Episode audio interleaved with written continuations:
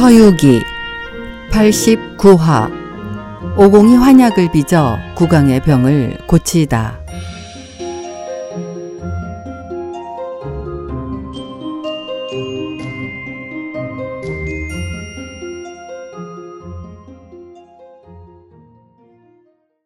지난 시간 구강의 병을 치료할 자를 구한다는 방문을 떼어 팔개 품속에 넣어둔 게 드러나 관원들에게 고초를 겪을 뻔했던 제자들. 이에 오공은 자신이 구강의 병을 고칠 수 있다고 큰 소리를 쳤었습니다. 과연 오공은 구강의 병을 고칠 수 있을까요?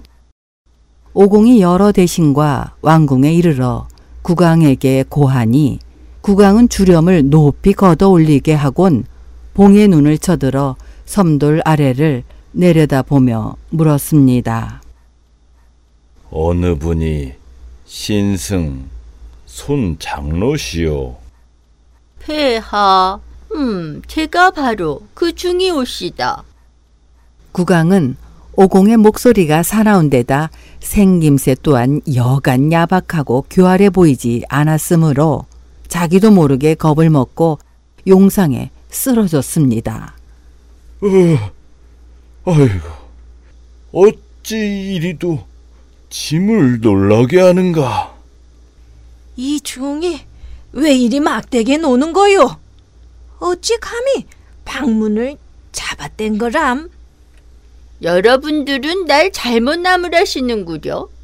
만일 지금처럼 사람을 푸대접할 것 같으면 당신네 구강의 병은 천년이 가도 낫지 못할 것이오. 허참, 사람이 이승에서 수명이 길면 얼마나 길겠소? 어찌 병이 천년이 가도록 낫지 않는다는 거요? 지금은 살아서 병축이 군왕이지만 죽어선 병축이 귀신일 거고 또 내세에 다시 태어나서도 병축일 것이니 이만하면 일천년이 가도록 병이 낫지 않는다고 말할 수 있지 않겠소? 감히 여기가 어디라고 무례해도 분수가 있지. 어찌 그리 헛소리를 입에 담는 거요? 그러나 오공은 여전히 빙글거리며 말을 이어나갔습니다. 자, 자, 여러분, 내 말을 좀 들어보시오. 의술의 이치는 신묘하여 대체로 마음으로만 깨달으니 첫째로 환자의 기색을 살피고 둘째로 환자의 목소리를 듣고 셋째로 환자에게 병증을 묻고 넷째로 환자의 맥을 짚어 따져봄이라. 내가 병을 보아주지 않으면 군왕은 한평생 무사치 못할 것이외다. 그를 썩 물러가게 하라. 나는 낯선 사람을 만날 수 없노라. 폐하, 그러시다면 제가 현사 진맥을 해드리지요. 아니 오공아, 내가 날 망치려 드는구나. 내 이제껏 네가 누구의 병을 고쳐주는 걸 보지 못했다. 어쩌자고 이런 사단을 벌이는 것이냐? 스승님께서 모르고 계시는 몇 가지 비방이 제게 있사오니 너무 걱정하지 마시고 제가 진맥하는 것이나 지켜보십시오. 그래, 넌 소문, 난경, 본초, 맥결과 같은 의서에 어떤 말기들이 쓰여 있고 해석된 건지 보기나 했더냐? 게다가 현사 진맥이란 무엇이란 말이냐? 저에게 금실이 있는데 뭘 그리 걱정하십니까, 스승님? 이렇게 말한 오공이 꼬리털 세 가닥을 뽑아들고 손으로 비비며 변해라고 외치니 세 갈래의 가는 끈으로 변해 제각기 24절기에 따라 길이가 24자로 늘어났습니다. 그것을 가지고 칭궁 문 밖에 이른 오공은 세 줄의 금실을 환관에게 내주면서 분부를 했습니다. 자, 이걸 가지고 들어가 한쪽 끝을 먼저 상감님의 왼쪽 손목의 촌, 관, 척의 세 곳에다 메어놓고 다른 쪽 끝은 창살 틈으로 꺼내어 내게 주도록 하시오. 실끝을 받아진 오공은 한 줄을 오른손의 엄지 손가락과 집게 손가락 사이에 끼워 촌맥을 보고 또 한 줄은 엄지 손가락과 가운데 손가락 사이에 끼워 관맥을 보고 나머지 한 줄은 엄지 손가락과 약 손가락 사이에 끼워 청맥을 보았습니다. 그런 다음 오른쪽 손목에 메어 놓게 하곤 자신의 왼쪽 손가락으로 일일이 진맥하였습니다. 폐하, 폐하의 왼손의 촌맥은 강하고도 빠르고 간맥은 가늘고 느리며 청맥은 둔하고 무겁습니다. 오른손의 촌맥은 떠서 안정치 못하고 간맥은 느리고 막히며 청맥은 빠르고도 단단합니다. 대체로 왼손의 촌맥이 강하고 빠른 것은 마음이 허약하고 아프기 때문이고 간맥이 가늘고 느린 것은 땀이 흘러 살이 저리기 때문이며 청맥이 둔하고 무거운 것은 오줌이 붉고 대변에 피가 섞이기 때문입니다. 그리고 오른손에 촌맥이 떠서 안정치 못한 것은 마음이 답답하고 경맥이 막혔기 때문이요. 간맥이 느리고 막히는 것은 먹은 음식이 잘 소화되지 않기 때문이요. 청맥이 빠르고 단단한 것은 근심이 많고 모든 신체 구조가 쇠약한 데서 생긴 것입니다. 한마디로 말씀드리자면 폐하의 병화는 무엇에 놀라 두렵고 근심이 되기 때문에 생긴 것인데 이 병을 일러 쌍조실군이라고 합니다. 침전에서 그 말을 전해 들은 국왕은 여간 기뻐하지 않았습니다. 오호, 참으로 명철한 진단이로구나. 확실히 그 병임에 틀림이 없다. 부디 물러가 약을 지어주기 바라오. 내전에서 물러난 오공은 처방 같은 것에 구애받지 말고 있는 대로 약을 다 얻어 회동간에 준비해 놓으라고 하였습니다. 오공이 삼장과 함께 회동간으로 움직이려는데 내전으로부터 법사는 조종의 원로들과 함께 문화전에 숙박하라는 명이 내려졌습니다. 오공아, 이것은 날 인질로 붙잡아 두려는 거로구나. 일이 잘못되는 날엔 내 목숨이 위태로워질 테니 내가 아무쪼록 실수 없이 일을 잘해야겠다. 스승님, 그런 걱정 일랑 마시고 이곳에서 만난 음식이나 많이 대접받도록 하십시오. 이 오공은 국왕의 병을 고칠 자신이 있습니다. 회동간으로 돌아온 오공이 이야기를 주고받는데 관청의 두 벼슬아치가 들어와 꿇어 엎드렸습니다. 나리님들, 부디 저녁 공양을 들어주십시오. 어허, 아침에는 나를 그처럼 박대하더니 지금은 이리 꿇어 엎드려 청하니 그래 무슨 일이요? 아침엔 저희가 눈이 멀어 미처 조난을 알아뵙지 못했습니다. 하지만 이제 훌륭한 의술로 상감님의 평안을 치료하신다니 어찌 예로서 청하지 않겠습니까? 제자들은 차려준 상을 배불리 먹고 환약을 만들 준비를 하였습니다. 아이고 배불르다 아이고 배불러 형형 어떤 약을 만들 거야 난 이제 좀 아, 슬슬 졸리기 시작하는데 그럼 넌 대황을 한 양쯤 달아서 보드랍게 가루를 내다오. 어? 대왕은 맛이 쓰고 성질이 차냐? 독이 없는 물건이야. 그건 성질이 가라앉아 부풀어 오르지 않고 머무는 대신 흐리기 때문에 그것을 쓰면 모든 울기가 풀려서 체하는 게 없고 화란을 평정해 대평에 이르게 되지. 하지만 오랜 병으로 몸이 허약해진 사람에게는 써선 안 되는데. 넌 몰라서 그래. 이 약은 담을 삭게 하고 숨을 순하게 해서 뱃속에 엉키고 막힌 한혈을 제거해 주는 것이다. 암튼 넌 상관 말고 가서 파두를 한 양만 달아 껍질과 방막을 벗겨 기름을 뺀 뒤 보드랍게 가루로 빻아다오. 앙? 파두는 맛이 맵고 성질이 덥고 독이 있는 물건이야. 단단히 체한 걸 삭게 하고 폐에 엉킨 냉기를 덜어주고 막힌 것을 통하게 해 창자를 매끄럽게 한단 말이야. 얘야 얘야 너도 몰라서 하는 소리로구나. 이 약은 창자를 풀리게 하고 부기를 빼는 거야. 잔소리 말고 어서 만들기나 하거라.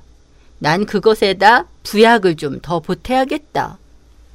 형, 형, 아직도 몇십 종이나 더 써야 하는 거지? 이젠 필요 없다. 아니, 808가지 약재를 각각 아홉 근씩이나 준비시키더니 겨우 이 두 냥밖에 안 쓰다니 사람들을 너무 골탕 먹인 거 아니야? 그 말에 호공은 꽃무늬 있는 사기 종지를 끄집어내며 면박을 주었습니다. 얘야, 넌 군소리 말고 앉은 검정을 긁어서 이 찻종에다 절반쯤 채워서 오너라. 그건 또 어디 쓰려고? 약에 넣을 거다. 약에다가 앉은 검정을 섞는단 말은 전혀 들어보지 못했는데 앉은 검정을 백초상이라고 하는데 이걸로 백 가지 병을 치료할 수 있다는 것을 너희들은 모르느냐? 그리고 우리네 백마한테 가 오줌을 반 종지만 받아와다오. 아니 아니 형 이건 장난으로 할 일이 아니야 말 오줌을 어찌 약에다 넣는다는 게 냄새만으로도 역겨워서 토하고 말 텐데 말이야 넌 그 까닭을 몰라서 그래. 우리네 백마가 어디 보통 말이더냐? 저건 서해의 용으로 저놈의 배설물을 받아낼 수만 있다면 그 어떤 병이라도 먹기 무섭게 뚝 떨어지고 말 텐데 얻기가 쉽지 않을 것이다. 팔개가 그 말을 듣고 백마가 있는 곳에 가보니 땅바닥에 비스듬히 엎드려 잠을 잘 뿐 좀처럼 오줌을 누려는 기색이 보이질 않았습니다. 아이고, 아이고, 형, 형. 왕의 병은 나중에 보더라도 우리 백마를 먼저 봐줘야겠어. 도무지 보려고 하질 않아. 오공이 껄껄 웃으며 백마에게 다가갔습니다. 사형, 형이 모르진 않겠지? 내 원래 서해용으로 하늘의 법률을 어겨 죽게 된 것을 가는 보살님께서 구원해 주셨소. 날 일이 백마로 둔갑시켜 스승님을 태워 서천으로 경을 가지러 가게 해 공을 세워 죄를 씻게 하신 거라고. 내 만일 물을 건널 때 오줌을 흘리게 되면 물속 고기들이 그것을 먹고 용이 될 수 있는 데다 산을 넘을 때 오줌을 누게 되면 산속 풀들이 냄새를 맡고 영지가 되는데 선동들이 그걸 캐다 먹게 되면 무병장수하는 거야. 그러니 내 어찌 이런 지저분한 곳에서 함부로 오줌을 넣을 수 있겠어? 동생, 너의 말이 좀 지나치구나. 이곳은 서방의 한 왕국으로 속세와는 다른 데다. 너더러 오줌을 함부로 누워달라는 것도 아니고 이 나라 국왕의 병을 고쳐내야 할 처지에 있음이야. 병을 치료해낸다면 그건 우리의 영예가 되겠지만 그렇지 못할 땐 이곳에서 벗어나기 어렵게 될 거니까 말이다. 백마는 그제야 영문을 알아차렸습니다.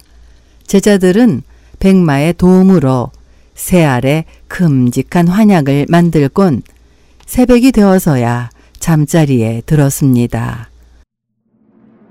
어느덧 날이 밝아 국왕은 앓는 몸을 이끌고 조회에 나와 삼장을 불러들여 만나보곤 곧 대신들에게 어명을 내렸습니다. 어서 회동관으로 가 신승 손 장로를 배려한 다음 약을 받아오라고 했습니다.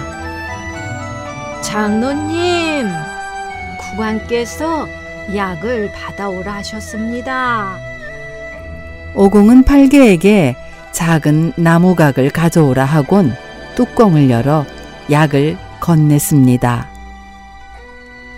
헌데 이 약은 무슨 약이라 합니까? 돌아가 아랠 수 있도록 가르쳐 주시기 바랍니다. 이 약은 오금단이라 하오. 부약으론 무엇을 써야 하겠습니까?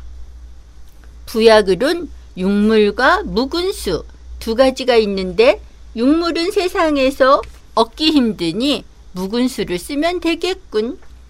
묵은 수라면 얻기가 쉽겠군요. 어째서 얻기가 쉽다는 거요? 이 고장 사람들은 사발이나 잔을 가지고 우물이나 냇가에 나가 물을 뜨기 무섭게 몸을 돌려 뒤돌아보지 않고 한 방울 떨어뜨리는 일도 없이 집으로 돌아와 병자에게 약을 먹이는데 그런 물을 가리켜 묵은수라 하고 있습니다. 내 말하는 묵은수란 하늘에서 떨어져 내리는 물이 미처 땅에 닿기 전에 입에 넣을 수 있는 것을 말하오. 그것도 어렵진 않겠습니다. 흐린 날 비가 내리길 기다렸다. 그 물을 받아 약을 쓰도록 하면 되지 않겠습니까? 그렇게 대신들은 약을 받아 국왕에게 고하니 국왕은 당장 법관을 정해 기우제를 지내도록 했습니다. 한편 오공은 아우들을 불러 도움을 청했습니다. 아우들아, 아까는 빗물이라야 약을 먹을 수 있다고 말했지만 어디서 갑자기 빗물을 구하겠느냐? 내 보아하니 이 나라 임금은 매우 어질고 덕성이 높은 제왕 같으니 우리가 비를 내려 도와주는 것이 좋을 듯이구나. 아니, 어떻게 도와주겠다는 거야? 팔개, 넌 내 왼쪽에 서서 보성이 되어다오. 오정아, 너는 내 오른쪽에 서서 필수가 되어다오. 그러면 내 국왕을 위해 묵은 수를 얻도록 할 테니까. 오공이 북두 칠성에 본을 떠서 걸으며 주문을 외자 동쪽으로부터 한 송이의 검은 구름이 피어오르며 점차 가까워지더니 얼마 안 있어 머리 위에 무겁게 내리 덮였습니다. 대성님! 동해의 용왕 오강이 대령했습니다. 이리 패를 끼쳐 미안하오. 이 나라 국왕을 위해 약을 먹일 수 있도록 묵은 수를 조금만 내려주시오. 물이 필요하단 말씀이 없으셔서 지금 아무 도구도 가진 게 없으니 어찌 비를 내릴 수 있겠습니까? 그저 부약을 마실 수 있을 정도면 족할 것 같은데. 그렇담 제가 재채기를 두어 번 해서 침방울을 얼마간 날려드릴 테니 그것을 받아 약을 먹이도록 하십시오. 용왕은 공중에서 검은 구름을 서서히 낮추어 황궁이의 단비를 내렸습니다. 문무백관들은 그릇을 가져다 단비를 받으니 좋기 약을 먹을 정도의 양이 되었습니다. 국왕이 그물로 약을 먹으니 얼마 후 뱃속에선 꾸르륵 소리가 나기 시작하고 용변을 네댓 번 보고 미음을 조금 마신 후 용상에 쓰러지듯 누워버렸습니다. 국왕이 배출해낸 것은 더러운 점액과 함께 큼직한 찹쌀 덩어리가 들어 있었습니다. 자신의 병이 뿌리째 뽑혔다는 말을 들은 국왕은 매우 기뻐하며 또 한 차례 밥을 먹었습니다. 이윽고 가슴이 후련해지고 숨결과 피가 고르게 되면서 온몸의 기운이 솟음을 느끼게 되었습니다. 이에 국왕은 법사의 새 제자를 모셔오라 명하고 큰 연회를 베풀도록 하였습니다. 떡 벌어지게 차린 연회상을 받은 제자들은 모처럼 배불리 먹고 마셨습니다. 네, 신승의 은혜를 무엇으로 갚아야 할지 모르겠소. 약소 하나마 이 큰 잔으로 한 잔 더 들어주오.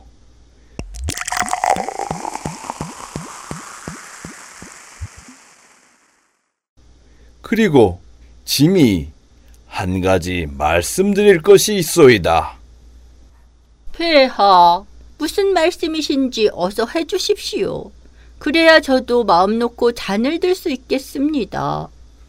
짐은 여러 해 동안 심화병으로 앓고 있었는데 신승께서 영단을 써 길을 통하게 해준 덕택에 일이 완쾌되었소. 그렇잖아도 어제 폐하를 뵙자마자 심화병임을 알았습니다. 무슨 일로 심려하고 계시는지요? 국왕의 심화병에 무슨 사연이 숨어 있을까요? 오공은 그 사연을 해결해 줄 수 있을까요? 다음 시간을 기대해 주세요.